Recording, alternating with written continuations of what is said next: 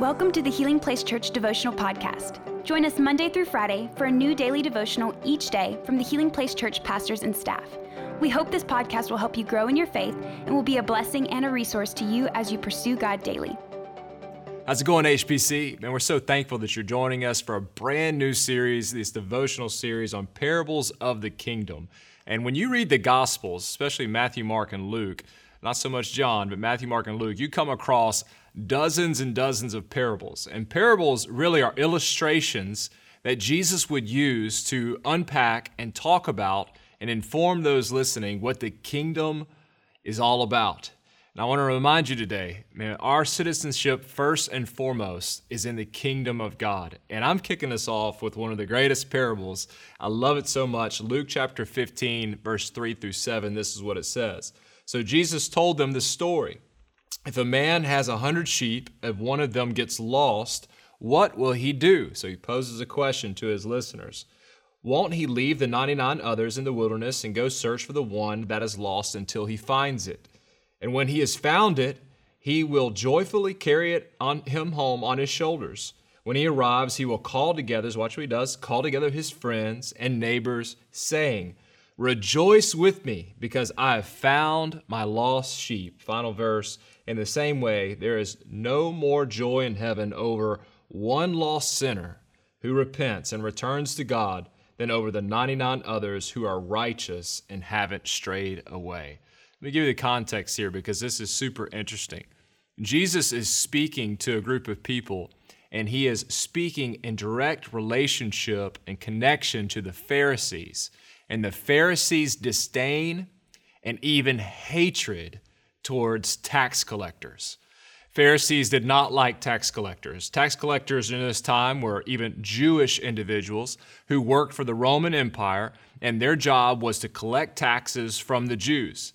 And this is what would happen the Pharisees would not allow these tax collectors to enter to the synagogue or have any type of fellowship and communion with them. They were seen as outcasts. They were seen as sinners. They were the worst of the worst, man. They could not stand these people. And Jesus is talking to a group of people who have a disdain towards what we would consider and what they were considered in the day sinners. And Jesus is painting this picture of a good shepherd and how many of you know when you read the Old Testament, God oftentimes is referred to as a shepherd? You think about Psalm 23. Your rod and your staff, they guide me, David says. Well, who's he talking about? He's talking about the Lord. And then in John chapter 10, you look at the New Testament, what does Jesus says? Jesus says, I am, ego eimi in the Greek, I am the good shepherd. And here Jesus is painting a picture of this lost sheep and a good shepherd leaving 99 who are safe who are in good condition and going after the one who has strayed. And he's saying directly to the faces and to the ears of the, to, the, to the audience who's listening, he's saying, This is what I do. You might have disdain towards sinners, towards tax collectors, towards people who are drunk, and the list goes on and on. But Jesus is saying, I came to go after these people. And I love it. And in the Old Testament, like a shepherd, like a, a medium sized flock was of a hundred sheep. So here, every single night, as, as the shepherd would, would gather his sheep together to call it a day, he would count one at a time, all the way up until the accounted amount that's supposed to be there. And Jesus is saying, if he counts 99, 99 is not good enough. He's going to leave the 99 to go after the one. This is who God is. He's after the one. He's passionate about the one. He loves the whole. Uh, understand me today. He loves the crowds. He loves all of all the people part of the church that are serving him, but he is obsessed with the one who is strayed away. And notice what happens as he goes after the one. He leaves, he goes in the wilderness to find this one. He carries it back. How many know grace will carry you? When you can't make it yourself, grace can find you. And maybe some of you listening or watching today, you're watching on YouTube, or maybe you're listening on our podcast and you say, you know what? I feel like the lost one. Grace can find you right where you are. You don't have to work hard to try to get your way back to God. All you have to do is surrender. Jesus says, I will carry you back to the fold. But he comes back and he brings the sheep back. And then what does the shepherd do? The shepherd gets his friends, he gets his neighbors, He gets those that he's close with, and they have a party. And Jesus is saying, just like this happens, man, heaven rejoices when people turn to Jesus. I love it. It's so powerful. And this is important for us because our application today is this you find yourself, and I find myself in one or two spots. Either I'm in need of grace and my life could be a mess. Maybe you're dealing with some things right now. Maybe you find yourself far away from God and you don't like where you are, but you know you're far away from God. It could be decisions you're making. You're not following after the good shepherd. It's important as sheep, we follow after the shepherd. That's our role. We know his voice, we obey his voice, and we go wherever he's leading. Maybe you find yourself today and you're in a place, in a space where you need the grace of God. I'm telling you, great news. You are never too far away from his grace. All you have to do is call upon the name of Jesus and you shall be saved. Your life can be turned around. Things can change. God works from the inside out. He'll do a work first inside and then your outside will start to change.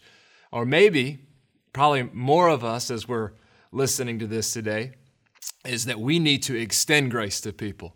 I wonder if, if I have and if you have the shepherd's heart. You know, it's one thing to say, yeah, I'm glad God's like that. I'm glad He cares about me individually. He knows where I am in life. He knows my hurts. He knows my pains. He knows my strengths, my weakness. He knows when I'm doing well, when I'm not doing well, when I have joy, when I'm depressed. He knows all those things. He cares about every single moment. But I wonder do I care and do you care about the state of a person's soul? So much that we would leave behind what doesn't even make sense to do, the 99 to pursue the one. Wherever you are today, if you need God's grace, I'm telling you, His grace can meet you right where you are. And I pray for the rest of us, maybe you're saved and you're living for God.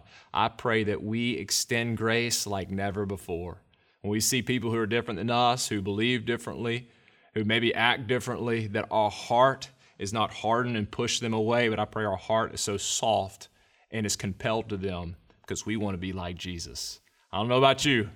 I don't want to be like the Pharisees who, who stand there with their arms crossed and have a furrowed brow and, hey, I'm righteous. I got it all worked out. I'm good to go. And then we have died and lost humanity around us. Every single soul matters. And Jesus is saying, I'm after the one. Let's be people. Let's be a church who's after the one. Let me pray for you. Lord, we love you. Thank you, God, so much that you were after me. You were after each person who is a part of this devotional today. God, help us, meet us right where we are. Anybody who needs grace, I thank you, Lord, that your grace meets us even in our lowest moments. But God, I pray that we'll be a people who extend grace, who extend love, and that we will be passionate about the one. In Jesus' name, amen. Thank you for listening. Take a moment to subscribe so you don't miss any of the daily devotionals and be sure to share with your friends. For more information about HPC, visit healingplacechurch.org.